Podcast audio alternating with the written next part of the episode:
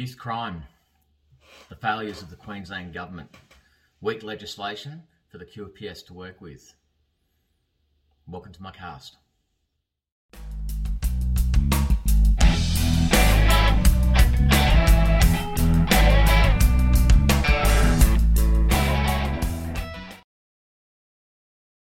Throughout the term of the ALP, the Queensland Government has failed the public when dealing with youth crime.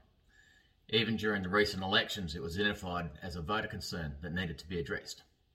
People were asking themselves, what will it take for them to listen or what will it take for them to take it seriously? Well, recently, it took three deaths to take them seriously. And now the ALP government, Annastacia Palaszczuk's government, have called themselves to action and they want to look for answers and they're going to look into this. Now, I'm not going to discuss these deaths today. I'm not going to trivialise them, and we'll just get on with the pol- politics behind it. Okay, so recently there's been some talk about some some changes that are going to be introduced through the Palaszczuk government to try and help curb this youth crime.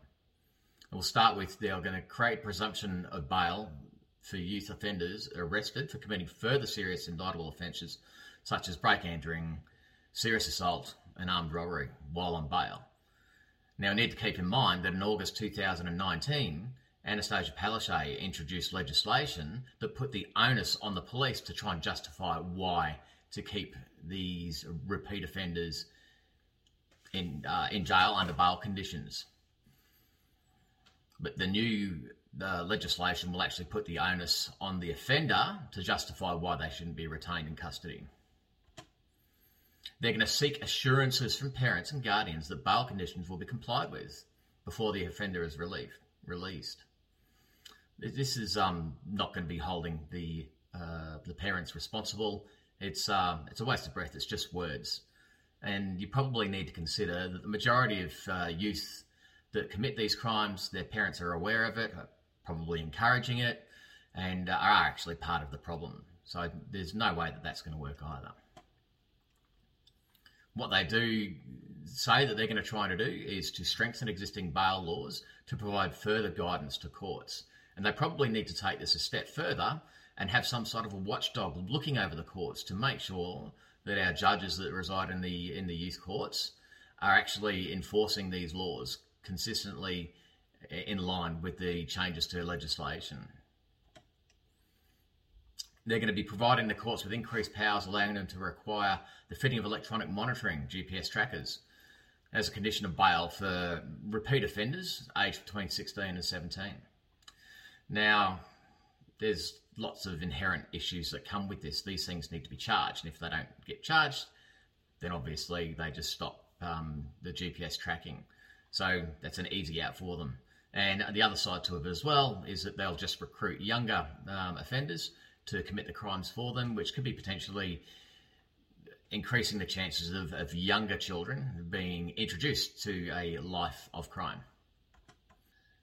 In line with uh, some of the uh, responses that, or the lack of responses that we've seen from the Palaszczuk government recently, the Katter Party has recently re- uh, revealed that they will be insisting the Palaszczuk government will have to table a plan to effectively deal with this crisis on the first sitting day of Queensland Parliament this year.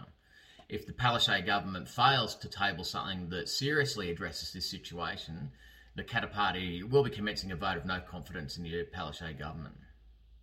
Probably in response to that, the Palaszczuk government has said that they want to start a task force. What for? The QPS are already on the ground. They already have protocols in place that align to the current legislation. If they start a task force, they're going to be removing people from jobs where they're already needed and they're already fighting crimes in other area to focus on crime that can simply be fixed by changing the legislation. Give the police on the ground the powers they need to keep the younger repeat offenders off the off the uh, off the streets and also empower the, the court systems through legislation to make sure that we can keep them off the streets. Anna, you need to change the legislation now, empowering the QPS to keep these repeat offenders off the streets and providing safety and security to all Queenslanders. That's what you're voted in to do, to keep us safe. It's your job.